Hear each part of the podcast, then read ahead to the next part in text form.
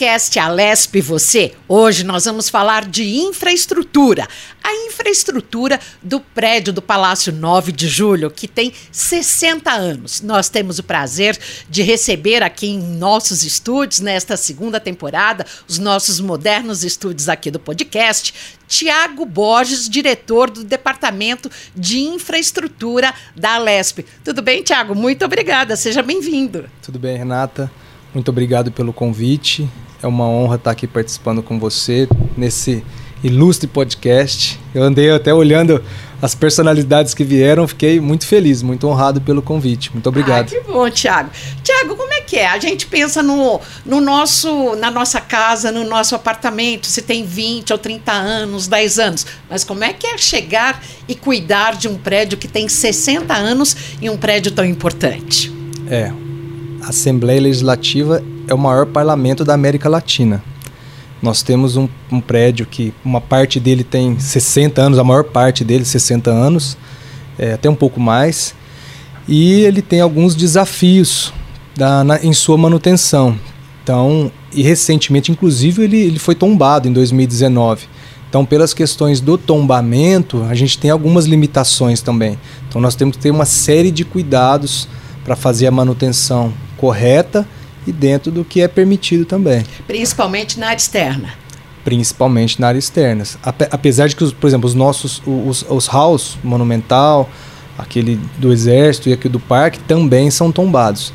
Então a gente mais principalmente a área externa, que é a, a característica principal do prédio, a cara do, do, do nosso da nossa edificação.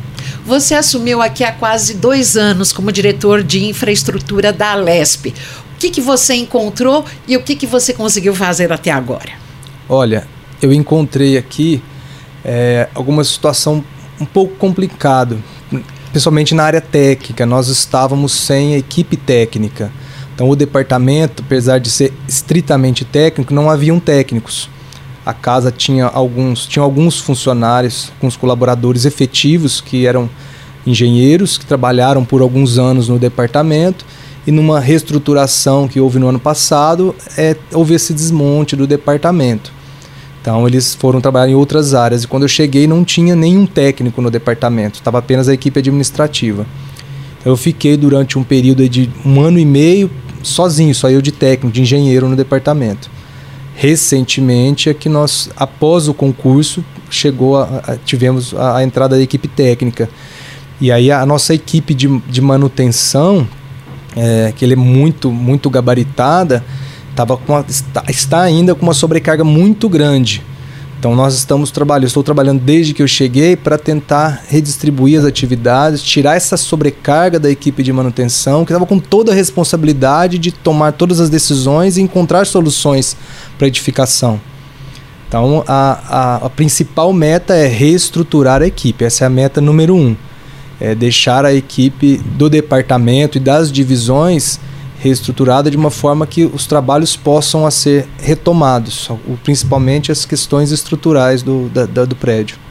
E em relação a essa questão do balanço, que balanço que você faz uh, desses seus dois primeiros anos aqui à frente da infraestrutura da Alesp? Detalhe, você chegou no meio de uma pandemia.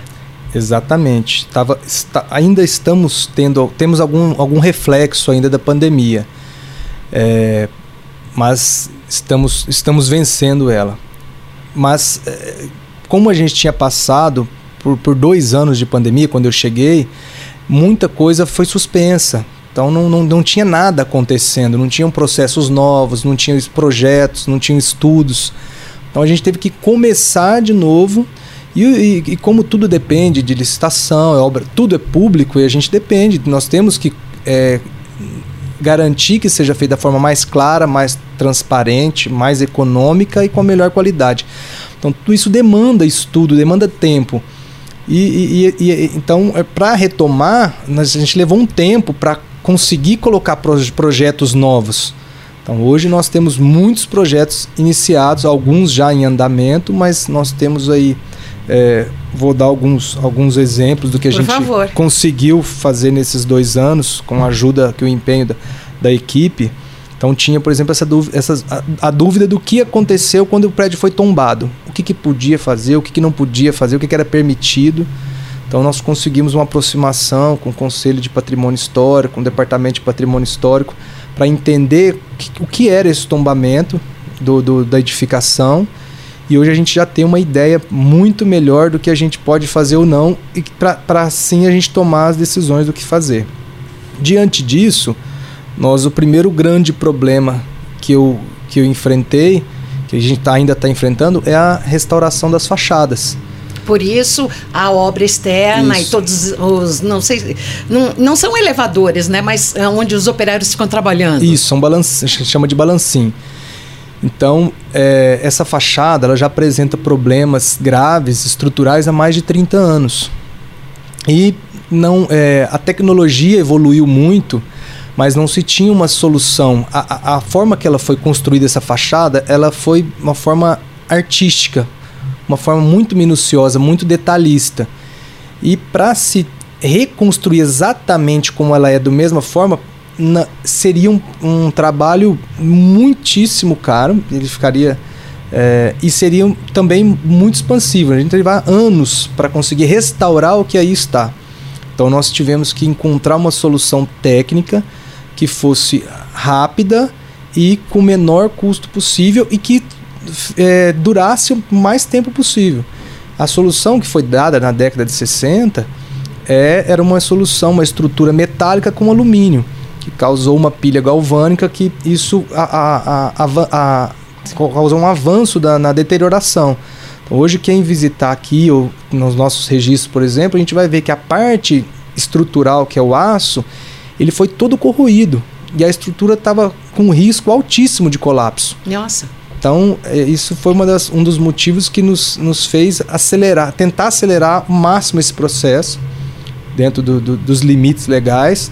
Então, a gente tomou a mesa, teve uma, autorizou a gente fazer de uma forma dinâmica, pedindo que a gente, todas as áreas se empenhassem que esse processo corresse no, no menor prazo possível. E nós pudemos encontrar uma solução é, sem o aço agora, com alumínio, com tecnologia e que ele respeita absolutamente as características do prédio.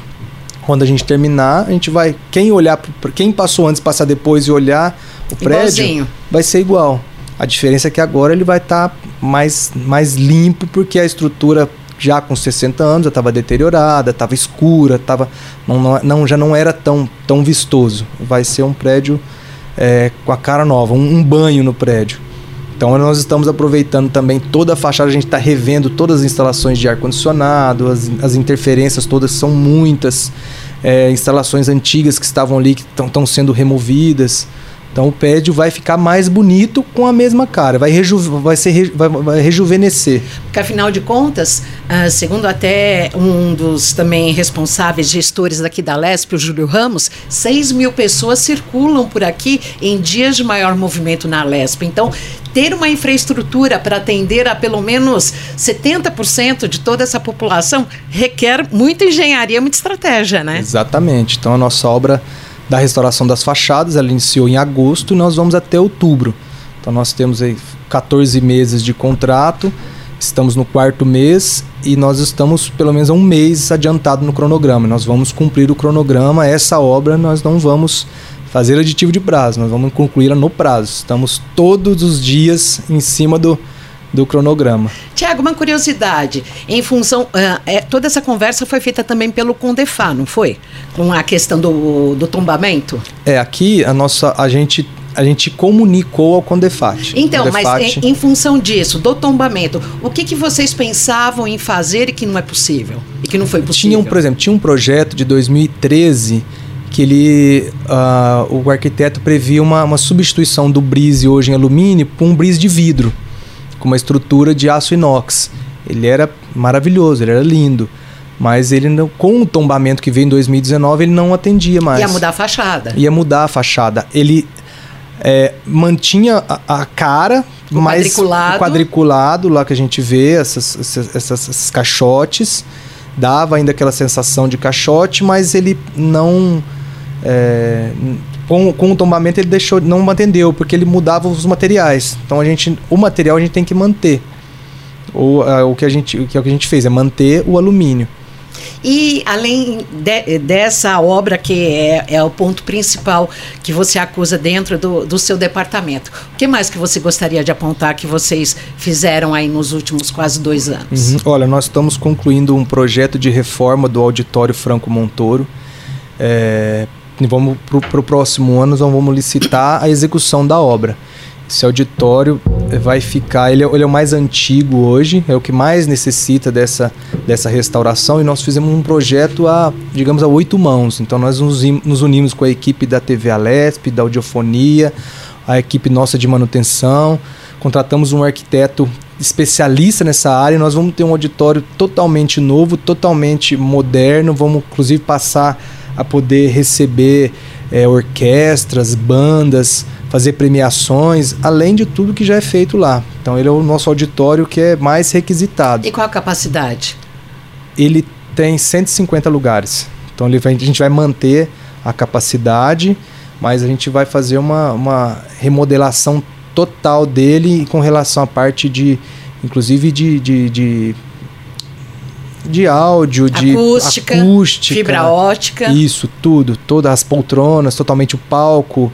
É, vamos criar um ambiente muito melhor do que a gente tem hoje. Esse foi um, um, um é um que pro ano que o projeto já está pronto e a gente já inicia o ano com a, com a licitação da contratação. Esperamos que até o final do ano a gente já esteja bem adiantado, se não tiver com a obra pronta.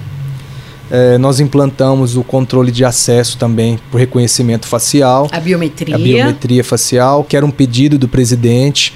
É mais uma das medidas para colaborar com a segurança de quem tá, de quem vem visitar, de quem trabalha.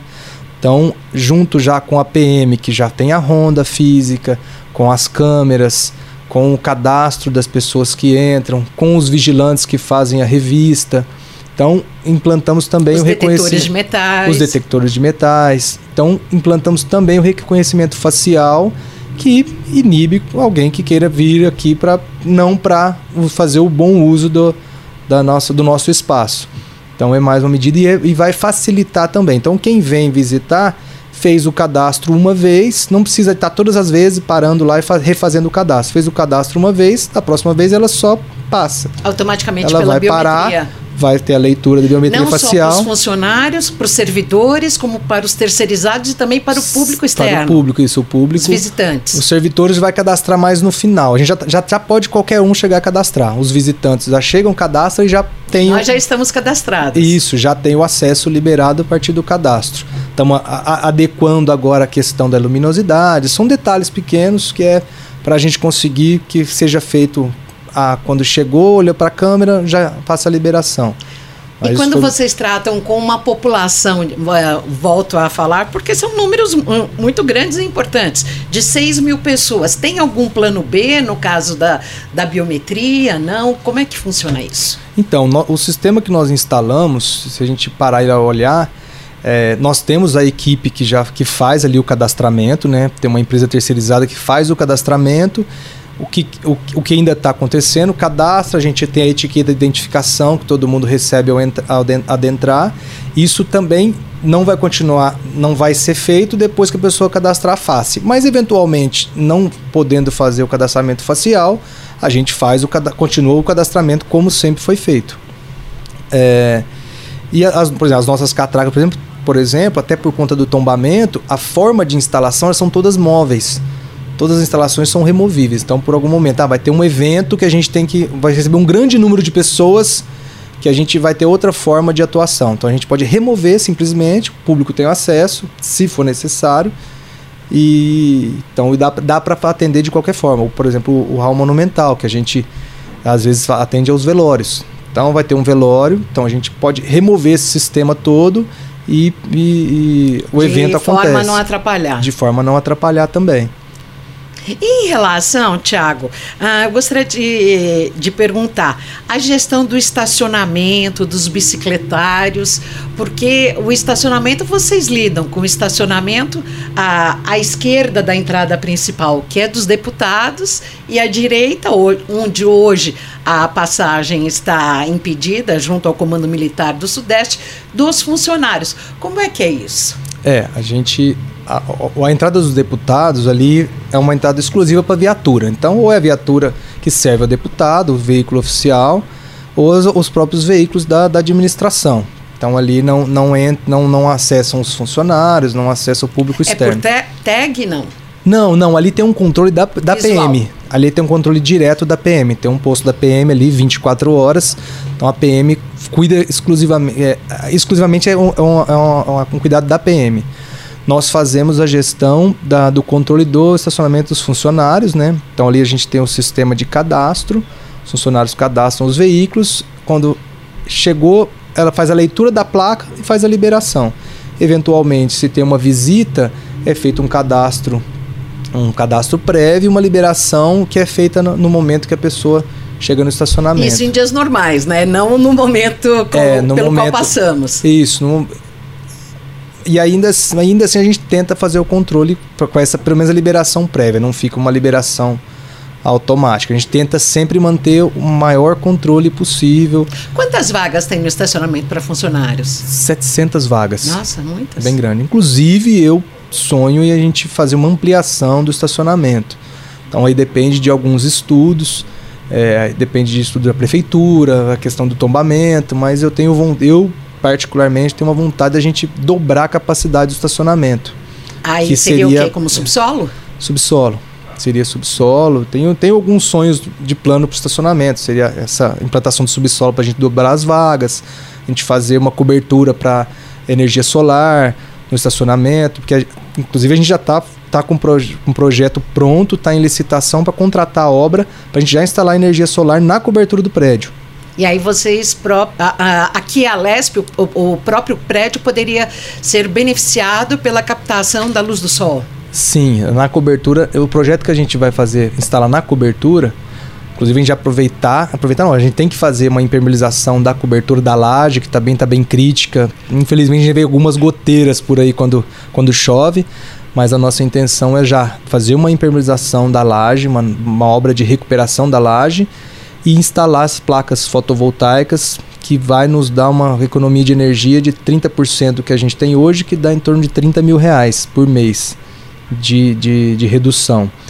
E se tudo correr bem, a gente conseguir fazer isso no estacionamento, com a área que a gente tem lá, talvez a gente zere a, a, o custo de energia Nossa, nos próximos que... anos. Enquanto isso não acontece, a gente está fazendo um, uma contratação de energia ali, uma contratação livre de energia, que a gente vai contratar de, é, de usinas é, de energia solar. Então, toda a nossa energia da Assembleia, até o fim do próximo ano, a gente vai contar 100% de energia limpa.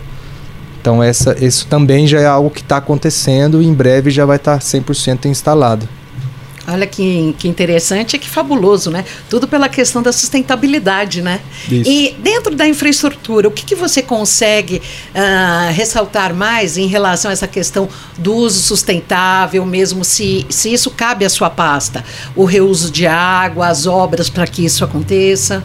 É, nós estamos com um projeto, a gente está fazendo uma análise de toda a estrutura hidráulica da edificação. Então nós temos aí, ao longo desses 60 anos, nós temos aí muita estrutura de, de, de, de tubo de aço ainda, que precisa ser, que ela já tá, já sofreu corrosão, hora ou outra ela é, tem vazamentos, então a gente tem que ficar caçando vazamento.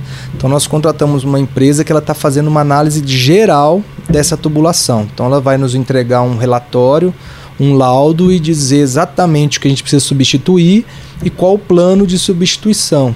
Então nós vamos ter aí é, provavelmente também vamos ter que fazer um investimento nessa, né, nessa, nessa parte hidráulica e um estudo também se vai ser possível a gente fazer um, resu, um reuso de água, de, de, de, coleta de chuva, por exemplo. Mas, mas dizer que a gente já faz uma, um reuso de água, hoje, por exemplo, no nosso jardim. Nós temos uma, um reservatório que fica embaixo do estacionamento dos deputados, que ele é imenso. Ali a gente já coleta água de chuva e água do subsolo e todo o nosso jardim é irrigado 100% com essa água. Então nós não gastamos uma gota de água dessa BES para jogar no jardim. Então, alguma, a, então a gente já faz essa, já tem essa economia, a gente tem, já tem essa redução. É, então a gente está vendo se há mais alguma possibilidade de fazer melhor uso ainda dessa água. Que a gente tem algumas restrições também de uso, porque não dá para você simplesmente coletar e usar. Então a, a, precisa de ter uma estação de tratamento, tratamento é, correto. Isso, isso a gente vai analisar com o laudo dessa empresa para ver também o custo disso, quanto, quanto que isso é, vai ser possível. A coleta reciclável também faz parte da, da tua pasta? Faz, que nossa, nós, nós temos a equipe de limpeza. Então nós separa, o nosso lixo já é coletado separado, então ele é entregue já para coleta seletiva. A gente não faz até o final da destinação, mas a gente entrega para a coleta seletiva da prefeitura que dá a destinação correta. Nós já fazemos a separação dos resíduos por exemplo, de, de, de, de, reformas, a gente já separa em caçambas específicas, manda para a destinação correta, a gente tem todo esse, todo esse cuidado. Tiago, eu chamo a atenção para os nossos copos aqui que não são mais descartáveis. Nós temos o Alesp Preserva, uma Alesp sem papel. Isso tem dado muito resultado, né? Sim, inclusive é, a nossa área de gestão documental, ela tem ajudado muito também nessa área, que ela está diretamente envolvida na, nesses processos é, dar o apoio a encontrar melhores soluções para menor uso possível do papel. Essa área de gestão documental também tem alguns, alguns projetos muito legais, que é a parte de digitalização de documentos. Então a gente hoje tem um arquivo, para você ter ideia, aquelas caixas de arquivo, mais de 40 mil caixas arquivadas. Então aqui no nosso subsolo, nosso arquivo é enorme e a gente precisa ampliar um pouco mais esse arquivo, que nós precisamos chegar numa é, sermos autossustentáveis de arquivo. Hoje o nosso espaço está limitado, nós precisamos de aumentar o nosso arquivo para a gente começar a entrar numa, num, num ciclo de, é, de descarte, quando a gente pode passar a descartar um documento, que ele tem, depende do documento, 20, 30, 50 anos.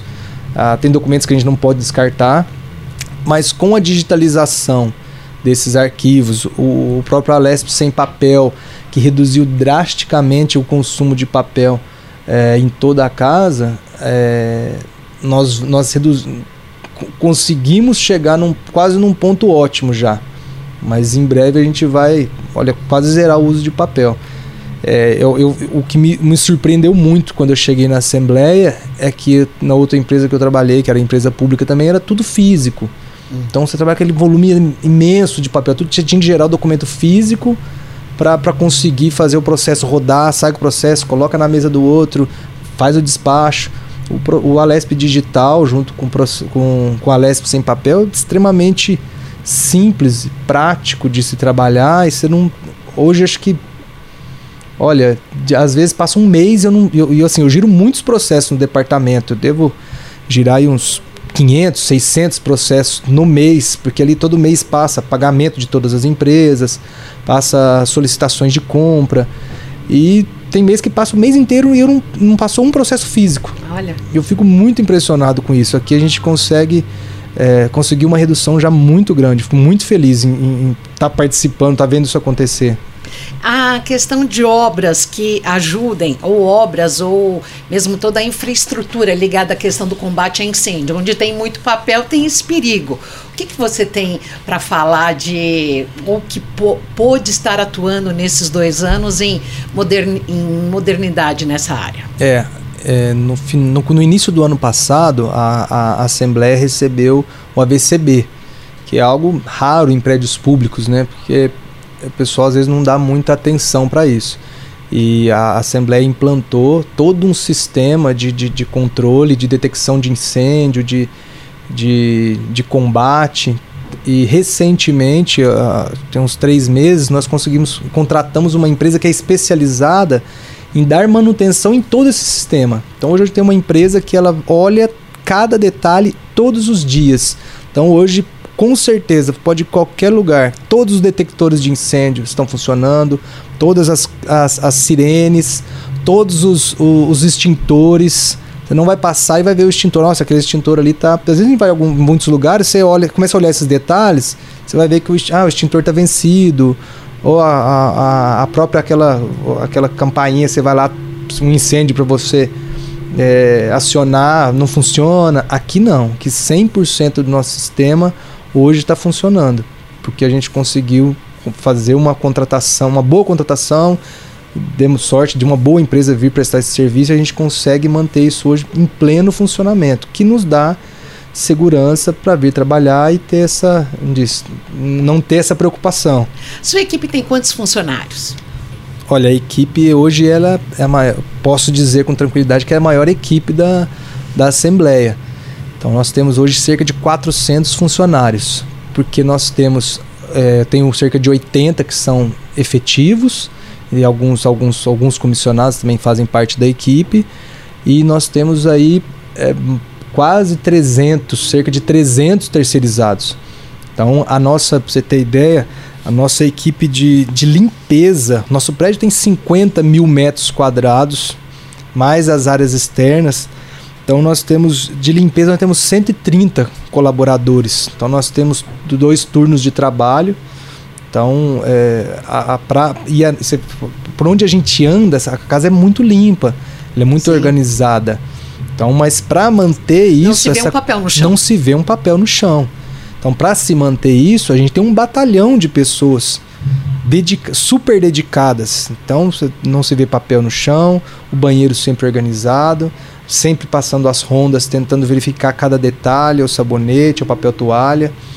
A nossa equipe de manutenção é, que faz a gestão dessa, dessa equipe. Ela, recentemente a gente conseguiu fazer um novo processo de contratação, onde a própria empresa que presta o serviço da limpeza, ela fornece esses materiais, papel toalha, o detergente, o papel higiênico. Isso facilitou muito a nossa, diminuiu, reduziu essa quantidade de compras que a gente tem que ficar fazendo.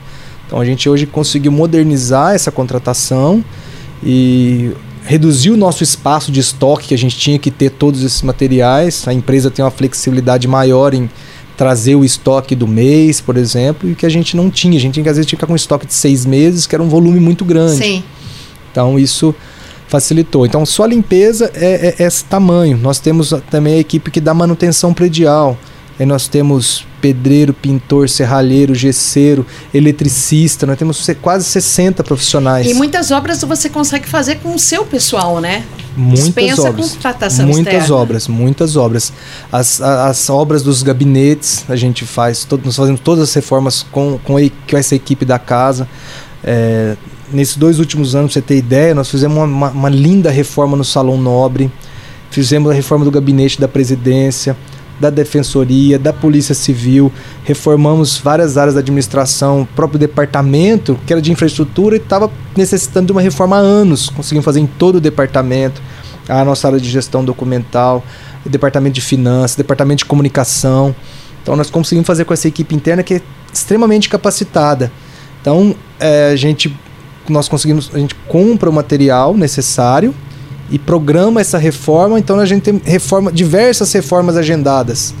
Então a gente vem fazendo com essa equipe própria que a gente, em vez de ficar pagando custo de outras empresas, a gente contrata uma empresa, paga um custo menor e consegue fazer reformas de altíssima qualidade com, com essa equipe ligada ao nosso, nosso time da manutenção. Vocês fazem obras não só voltadas aqui à população interna, mas também ao público externo, como no caso dos bicicletários que acabam de ser entregues. Conta um pouquinho pra gente. Sim, é, o, o bicicletário ele, ele foi construído durante a pandemia, né?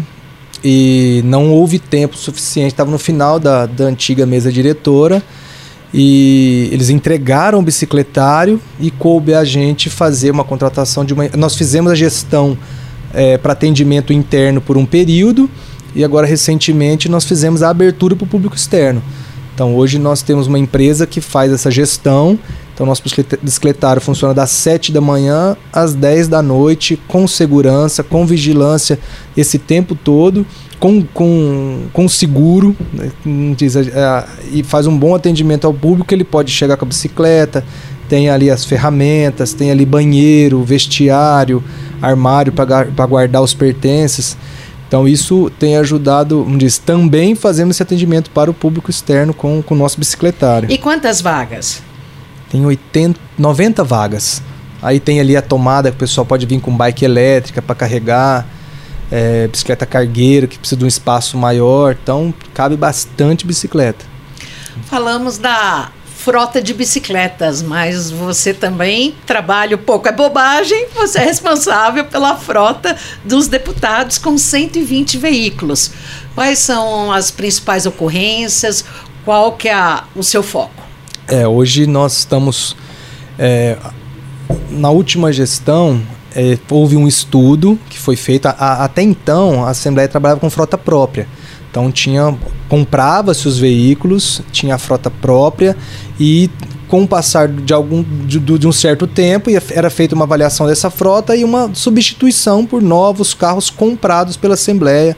A gente tinha uma grande equipe para dar manutenção, para é, cuidar desses veículos, seguro. Foi feito um estudo e esse estudo apontou naquele momento, dois anos atrás, de que era valia a pena fazer a locação, locação de veículos. Então foi feito, foram feitos dois contratos no ano passado e foram divididos os veículos dos gabinetes, os veículos das mesas é, da mesa diretora, das lideranças, os outros veículos, os próprios veículos da administração que dão apoio também. E nós passamos aí um ano e meio com dois contratos de locação. Agora, recentemente, nós unificamos, assinamos um contrato único que vai fornecer esses 120 veículos. É, tem algumas, alguns pontos que a gente tem que ficar sempre atento. É, nós temos um ato que define a gestão dessa frota, nós reescrevemos esse ato é, no início desse ano, é, porque como deixou de ser frota própria, passou a ser frota locada, mas a gente tem que fazer a gestão, tem que ter os, e os sempre cuidados. você pega o carro zero? O, nós conseguimos agora, nesse momento, nessa que vai ter a troca da legislatura, é, montar inclusive um cronograma de entrega para esses veículos, até porque a gente, a gente passou um certo aperto no, no último contrato, porque como era a primeira vez, a previsão era a empresa vir e entregar todos os carros de uma vez. Hum. Então isso foi um gargalo muito grande, foi muito difícil fazer essa gestão. Porque nós receber 70, 80, 100 carros no prazo de uma ou duas semanas, é, é, é às vezes tem deputado está fazendo um atendimento no interior, por exemplo. Às vezes não tem previsão daquele dia que precisa fazer a troca, ele está aqui. Então nós o que nós fizemos agora nessa troca, nesse, nesse e está acontecendo nesse período, é fazer uma programação de entrega mais estendida. Então nós substituímos, estamos substituindo, inclusive essa semana a gente está terminando o carros das lideranças, substituímos quase 50 veículos. Então, e da mesa diretora, os veículos da administração. E até, a, a, a, até março, que é a troca da legislatura, vamos trocar os outros, os, os restantes. E aí nós vamos é, programar, provavelmente, deputado novo que chegar, já vai pegar um carro novo. Então quem entrar na legislatura, quem já está aqui que vai continuar, já pega o carro, já, se for possível, a gente já antes já faz essa troca, mas até março quem vai chegar vai estar tá recebendo um carro novo. E quais outras providências? Por favor, pode tomar água aí. Você que está falando aqui direto com a gente no podcast Alesp, você, Tiago Borges, que é o diretor do Departamento de Infraestrutura da Alesp. Quais outras providências que você e seu time estão tomando no que diz respeito à entrada dos novos parlamentares em 15 de março? É, nós, com apoio à SGA, hoje ela define é, como é que vão ser, porque acaba acontecendo alguma troca de gabinete, os espaços, as lideranças. Então, tudo que é possível, a gente já está fazendo, já adiantando, nós já estamos fazendo. Então, tem algumas solicitações de troca de sala, é, eventualmente, eventualmente um deputado que vai, não vai estar na próxima legislatura, ele já ele já está cedendo o espaço para quem está chegando, junto com essa, com essa programação. Então, a gente já, o que é possível a gente adiantar, a gente já está fazendo. Reforma, é, pintura, às vezes coisas muito simples, como uma pintura, a gente já, tá, já, a gente já faz e já deixa isso pronto para é, preparar também as salas para quem vai chegar também. Certo. Ah, você quer falar de metas que vocês têm para o futuro dentro do seu departamento? Por favor, fique à vontade. Para depois a gente passar aqui para o nosso ping-pong, para o bate-bola.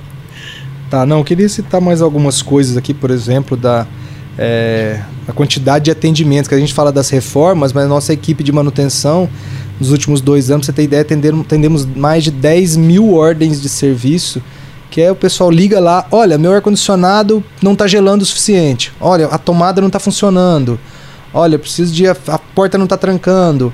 É, às vezes pequenos detalhes, mas que para o dia a dia de quem está trabalhando atrapalha.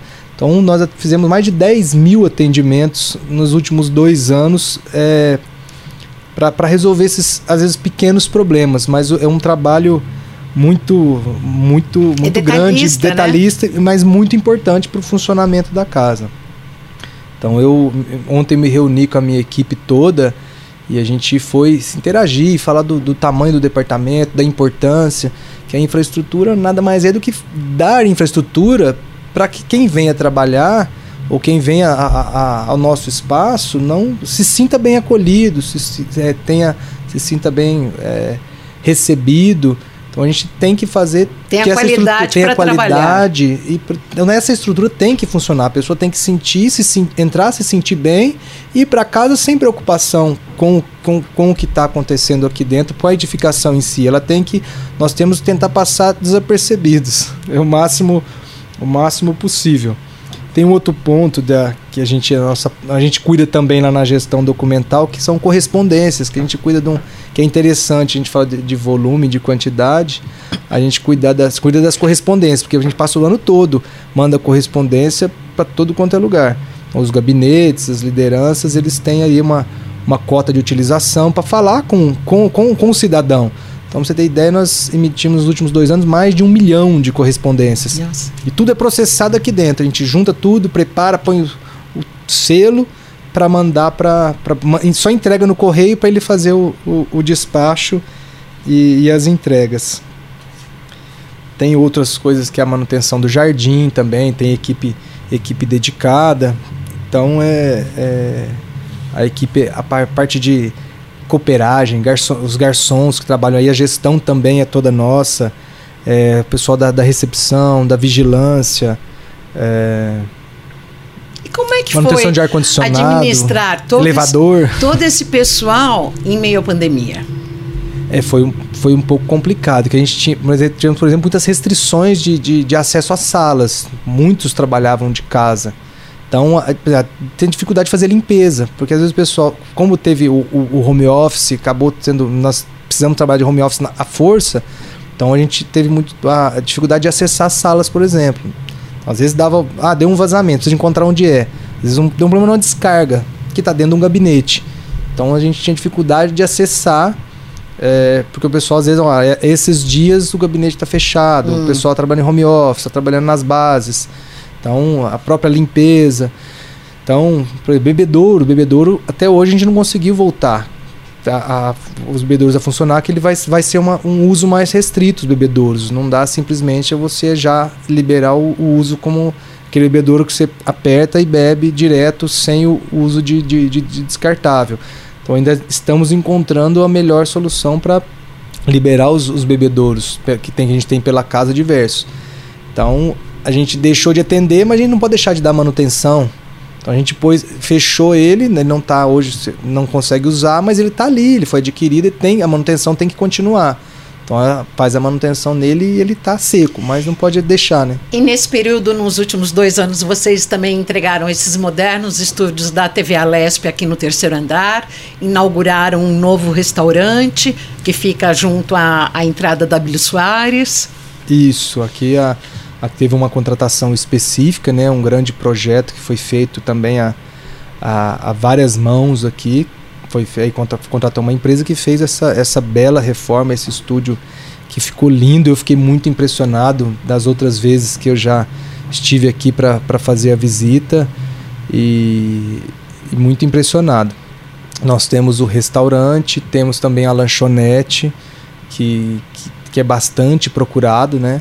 Então a gente estamos sempre procurando, pensando em algo para melhorar ainda mais para o cidadão. Nós temos o não podemos deixar de temos o poupa tempo, as agências aqui, bancárias, as agências, agências, bancárias.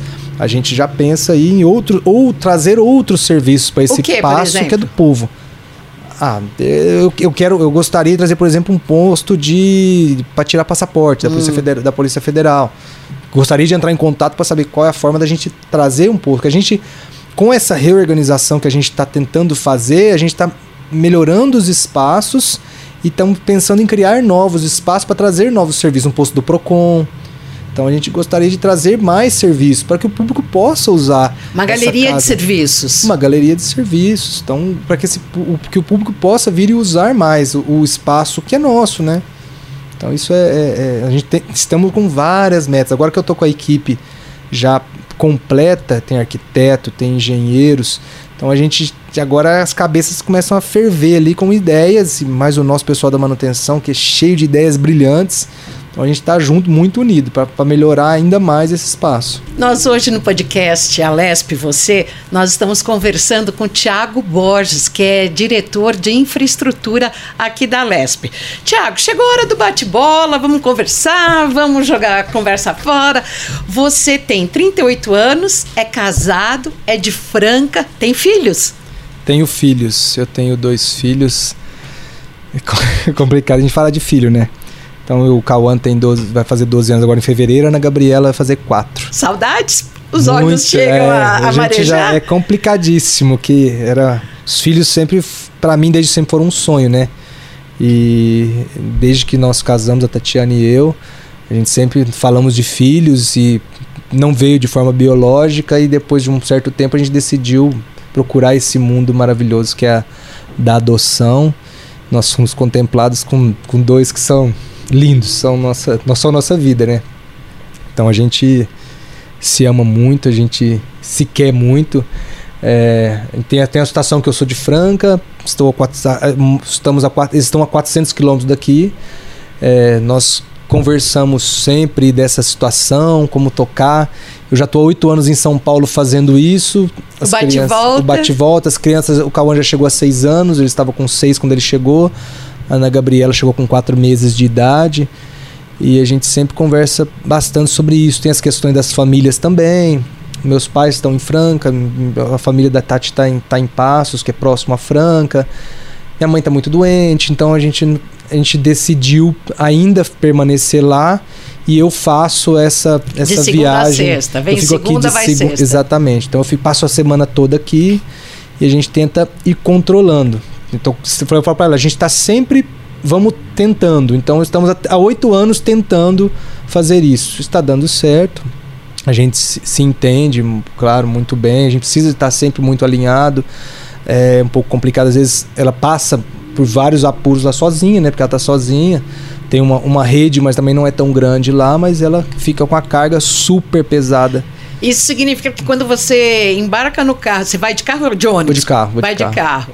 Meio que o, o telefone vermelho do Batman vai ficando no desligado ou É, fica ali só pra tocar no vermelho É mesmo. pra tocar no vermelho. O pessoal, a gente brinca, tem os, os, os amigos falam, não conta com o Thiago depois que ele parou, não, porque não vai achar ele. Porque às vezes eu deixo lá, eu tô em casa, eu tô com a família, eu olho pra eles, eu fico com eles, o telefone fica. E como é fica que é o bem de pai. Thiago? Ah, o Thiago é um babão. Ele, eu sou extremamente apaixonado pelas, pelos, pelas, pelos meus filhos. Sempre fui muito apaixonado pelos sobrinhos é, que eu tenho e por criança em geral. Mas eu sou, sou um grude. Então, gosto muito de dar colo. Eu fico. Minhas crianças é até difícil de crescer, porque eu quero pegar no colo, quero fazer carinho, quero abraçar. Pela quero beijar, saudade e pelo seu próprio pela instinto. saudade e pelo meu próprio instinto, que eu gosto, gosto muito. E o que, do que, que vocês brincam? Quando você chega lá, como é que é? Ah, primeiro é colo. Primeiro é colo. Aí depois que matou aquela primeira saudade, é- é- quer saber se tem alguma novidade, se tem algum presente. Eu sempre procuro levar alguma alguma lembrancinha, algum presentinho, algo de comer, uma balinha, porque quer sempre saber se tem alguma novidade chegando. É, é, e aí depois a gente vai brincar de alguma coisa, vai dançar, vai contar história. né? A Gabriela adora história, pede pra contar história. O Cauã já tá com quase 12 anos, a gente tem que entrar numa conversa um pouco diferente. Já vai pro Tem que videogame? dividir, vai pro de videogame, tem que controlar o celular. Então a gente tenta dividir E Vai... tibum, muito tibum, porque lá é muito quente. É, é quente, tem, cada vez está mais quente. Franca tem há 10 anos atrás eu, eu achava que Franca era um clima maravilhoso. Agora eu já chego lá, tô sentindo um calor, tô quase me sentindo em Ribeirão Preto, que é muito mais quente, né? Mas aí é piscina, brincar, é, é se divertir, é ficar em área livre, fazer alguma caminhada. É, é, é, mas é sempre buscando estar junto. Sempre com a família. Sempre com o final de semana é dedicado para a família. Então eu procuro não final de semana não trabalhar. Tenho tentado não trabalhar e dedicar exclusivamente à família, porque quando eu tô aqui na, de segunda a sexta eu me dedico muito ao trabalho. Então eu chego muito cedo, eu vou embora muito tarde. Eu quero estar por dentro de todos, tudo, tudo que está acontecendo, todos os processos. Tento participar o máximo da, da, da, da vida aqui da, da Assembleia. Então procuro tentar sempre estar próximo dos meus gestores, das equipes. Então para que tudo não saia do controle. Agora, lá em Franca, você é o que as mulheres sonham, marido de aluguel? Você põe, ah, a, você põe adoro, a mão na massa? Adoro fazer trabalho de casa, assim. É, eu venho de uma origem que o pai fazia tudo em casa. Obra, tipo, qualquer tipo de obra, o pai fazia em casa, eu sempre fui, fui aprendendo, né? O pai faz serviço de pedreiro, de carpinteiro. Fui carpinteiro por muitos anos antes de me formar engenheiro. Mas mexo com a parte elétrica, pintura, o que precisar, eu faço de tudo em casa. É muito difícil eu chamar alguém para fazer algum serviço em casa. Às vezes, durante a semana, a Tati já deixa a lista, eu chegar no final de semana e dar conta de deixar tudo em dia. Então, é você tem que, é, como é que se fala? Se virar nos 30. Cuidar da criançada, cuidar da esposa é, ainda. tem que fazer tudo junto ali, não pode deixar nada para trás. Eu até brinco com ela. Às vezes não deu para fazer alguma coisa, que às vezes eu vejo que não é tão urgente, aí eu acabo não fazendo no final de semana, fica pro outro. Aí passa, putz, acabou façando mais um. Eu, aí ela me cobra, eu falo, Tati, mas não deu nem seis meses, já tá cobrando de novo. então às vezes dá essas, essas dificuldades, mas assim, a gente vai levando e tá. E na cozinha, você gosta de cozinhar? Arrisca só o churrasco? Como é que é? Não, eu gosto. Eu, às vezes, de vez em quando, a gente vai ali nas, nas, nas receitas do YouTube que o pessoal faz, a gente acaba, acaba saindo alguma coisa. Eu gosto, eu acho prazeroso cozinhar. É, eu acho que é meio uma. É uma terapia. Meio não, é uma terapia cozinhar também. Às vezes erra um pouquinho no sal aqui e ali, mas eu não, como eu não gosto muito de sal, eu prefiro deixar com menos. Se alguém quiser colocar, ajusta o tempero. Mas no geral, é, gosto de cozinhar, gosto de fazer um churrasco. As crianças adoram. Sempre que possível, pede churrasco. Então a gente faz também. Mas a, comida simples do dia a dia eu faço com tranquilidade. Como diz, o arroz, feijão, a mistura Aqui em São Paulo ali. você faz também? Aqui não, aqui não. não eu, eu moro, é, eu moro num flat, uma cozinha muito restrita. Então aqui acaba que fica no, no, no restaurante. Agora, Thiago, eu, e aqui gente... eu, eu ganho muito presente aqui de comer. Tem uma amiga minha que é a Diná aqui, que ela me traz tanta coisa de comer que eu falo, Diná, você tá me engordando. Mas eu sou apaixonado nela, ela é demais. Ela cuida de mim aqui, ela fala que eu sou o filho dela aqui. Então ela me, toda semana ela traz uma cesta de comida aqui e as, nem, às vezes sobra para eu levar embora ainda. Ai, que gostoso ser lembrado dessa forma. Significa é. que você está plantando e está colhendo. É, em relação à questão da sua vida profissional, isso a gente acabou não falando. Mas verdade que você trabalhou na Dersa, cuidou do Rodanel, trabalhou em Furnas, como é que é? É, eu comecei minha carreira é, profissional já quase nos 20 anos, com 20 anos de idade. É, até então eu trabalhava informalmente, era carpinteiro, mas eu tinha esse sonho de. Lá em Franca? De, lá em Franca. Então eu fiz um curso técnico em administração. Aí eu consegui um emprego em Furnas, uma técnico administrativo mesmo. Trabalhei alguns, cinco anos durante o período da faculdade na parte de gestão contratual. E ali eu aprendi muito com contratos públicos, de, tanto na contratação quanto na gestão. Então ali foi uma, uma grande escola para mim na parte de, de gestão de, de, de dessa parte de, pública administrativa. E quando eu me formei, eu fui para o Rio de Janeiro, fiquei dois anos, quase três anos lá também nessa área de gestão, numa construção de uma hidrelétrica. No período da faculdade eu estava em reforma e modernização de hidrelétrica. É, depois, nos, nos, três anos depois de formado, eu estava na construção de hidrelétrica e nessa construção também tinha muitos assuntos envolvidos. A gente faz, fez é, Então, a construção da obra em si, a gente tinha rodovia, ferrovia, tinha bairros inteiros que a gente tinha que remover, tinha uma, uma gama de assuntos muito grandes. Lá tinha também, cuidava de gestão de limpeza, manutenção, locação de veículos. Ali eu pass acabei passando um pouco do que eu vivo hoje aqui, na questão um pouco mais predial. Vim para São Paulo em 2012, trabalhei aqui numa, numa construtora por três anos, na, que era no, no privado, fazia gerenciamento, planejamento, custos de obras. E aí todo tipo de obra também, desde obra predial, a, a rodoviária, barragem, reservatórios, mas sempre voltado na parte de gestão, de custo, de planejamento. Aí eu fiz uma especialização em gerenciamento de projetos e fiquei lá até 2015. Em 2015 eu fui convidado para trabalhar na Dersa, que pra, na, na obra do Rodoanel Norte. E ali eu trabalhei numa equipe de supervisão e fiscalização da obra. Então a gente fazia ali, cuidava de tudo que estava acontecendo, a construtora estava construindo, nós estávamos ali acompanhando a construção, fazendo os registros. Lá tinha um trecho que eu trabalhava que era o, o lote 3, que era, tinha bastante túnel, era basicamente só túnel. Aí eu fui atrás de fazer uma especialização de túneis, conhecer algo que não sabia tantos detalhes. Tinha feito também em 2017 uma especialização na parte de perícia de engenharia, uma parte, uma parte muito legal também. E aí na, na DERS eu fiquei durante sete anos. Eu acompanhei a, a execução da obra. Infelizmente a obra foi, foi suspensa, foi, é, em 2018 foi paralisada o Rodoanel. Daí trabalhei mais até o ano passado lá, dando todo o apoio para a retomada da obra, que se tudo der certo, no próximo ano a obra vai ser retomada, vai ser recontratada e vai ter uma, uma concessionária para acabar o pouco, o pouco que falta. Em quanto tempo você acha que. Olha, nós fizemos muitos estudos lá. É, tem um trecho da Dutra para. Da Fernão Dias até a Dutra, ou da Dutra até Fernão Dias, que ali a obra está 95% concluída. E da Dutra para Bandeirantes? Ali, vamos dizer ali que aquele trecho em oito meses. Entrega. En, entregaria. É possível fazer depois da retomada. A, bande, a, da Bandeirantes a Fernão Dias tem um pouco mais complexo ali, uns 18 meses. Tem alguns pontos de obra que não dá para você fazer muita coisa, acelerar. Por conta da cantareira? É, ali tem um, um, trecho na Cantareira que tem um volume de rocha muito grande uhum. e é uma escava e está muito próximo da população, uma escavação de rocha ali que é extremamente cuidadosa, não dá para você simplesmente detonar E ali a gente tem muita jeito. comunidade, né? Tem muita comunidade. A então Brasilândia. Tem, exatamente, você tem que ter muitos cuidados ali.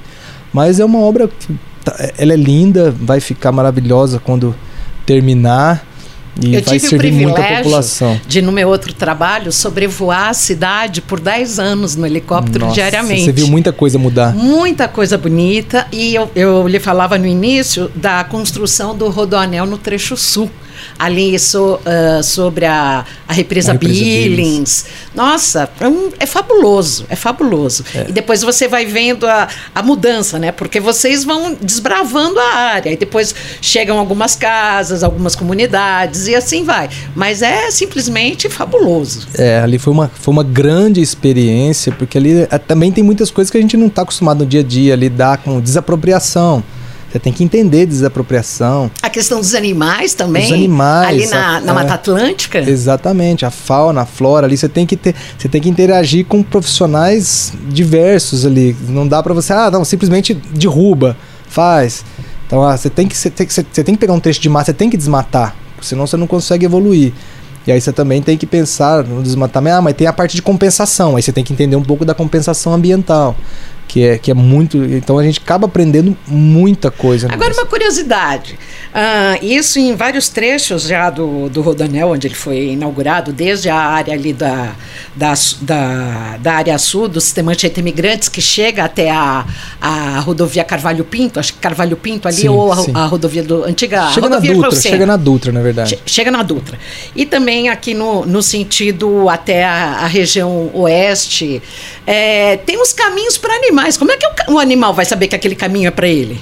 algumas por, pontes, algumas é, coisas. Mas é por instinto. É por instinto. Ele acaba encontrando esses Como se fossem caminhos. túneis, alguns É, gradios para cruzar a pista. Tem alguns caminhos. Tem um muito legal que a Dersa fez lá na, na rodovia dos Tamoios.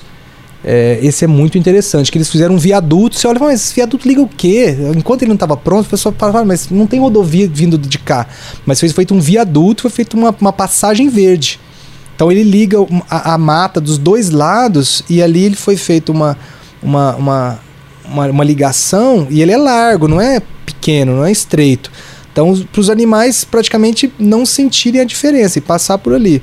Mas são feitos estudos, né? Tem uns especialistas das áreas que ele, junto com os projetistas das, das obras, eles é, conseguem encontrar uma solução que permita essas passagens dos animais, né? E quando a gente passa na rodovia, a gente às vezes passa desapercebido, a gente não vê, mas que são extremamente importantes. Olha que interessante. E você se lembra na, na construção, já que você fazia fiscalização, então você era. eh, Se fosse varejista, era chão de loja, você era chão de obra. Era. Vivia na obra. De ver animais assim. Tinha, ah, tem aquele macaco. Bugio. Bugio tem muito nessa região aqui do Rodonel Norte. Então tem muito bugio, mas cobra, tatu, esses mais comuns a gente. Lobo. é, teve jacaré. Eu não cheguei a ver, mas o pessoal viu, fotografou. É, onça. Então tem muito, que a gente tá dentro da mata. Ali na, na região do Horto Florestal, ali é, é, é mata. Então o- a obra chegava no limite da, da, da, da, da mata ali. Então a gente. Essa Serra da Cantareira é maravilhosa, ela tem, tem muitos animais. Então, às vezes a, a obra em si espantava eles, né? Sim, Então eles, sim. eles ficavam barulho. é, receosos de chegar, mas tem muitas histórias. O pessoal conta que muita onça invadia ali. Eu fiquei muito tempo ali dentro aqui do clube da. Tem um, tem um clube da Sabesp ali na. é, depois do Horto Florestal, então o pessoal conta muito que por ali passava muito, passam muitas onças. Então é, tem que tomar um certo cuidado quando diz, escuro lá, eu passava, às vezes saía muito tarde, na hora de, de- de- do escritório pro carro ia todo receoso. E andava de bota também? Por causa ficava das cobras? Não, eu ficava mais no escritório, mas quando ia a campo, sempre com EPI, sempre com EPI. A gente não, não era todos os dias que a gente ia pro lugar é, onde ainda estava desmatando. A gente já ia, geralmente já tinha feito uma certa limpeza, então, mas sempre com EPI. Se precisasse, com, com as vezes que nós precisamos de entrar lá na, na mata, com proteção, não dá para ir sempre, não dá para arriscar.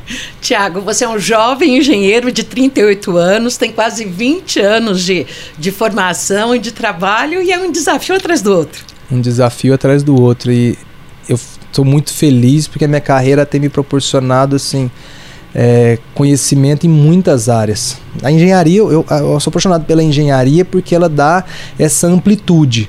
E quando você mistura também com a gestão, da, na- da- com a gestão também, e, e- e com, com, com pessoas, lidar com pessoas, eu adoro lidar com pessoas, com equipe.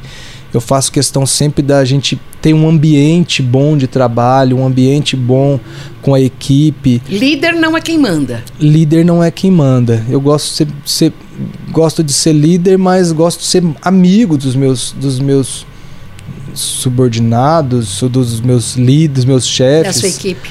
da minha equipe como um todo. É, então eu gosto de dizer que se for possível, que a gente seja que sejamos amigos. Se não, pelo menos bons profissionais precisamos ser para executar da melhor forma o nosso trabalho. Então eu busco sempre, além de tudo, fazer amigos por onde eu passo. Olha, e é fazendo amigos, todo emocionado, falando dos filhos, que nós agradecemos essa participação, essa entrevista tão gostosa com Tiago Borges, diretor de infraestrutura da Alesp. Você que é um dos muito bem-vindos aqui ao nosso podcast. Alesp você, Tiago. Eu gosto, gostaria de agradecer mais uma vez. Estou muito feliz pelo convite, mu- muitíssimo honrado.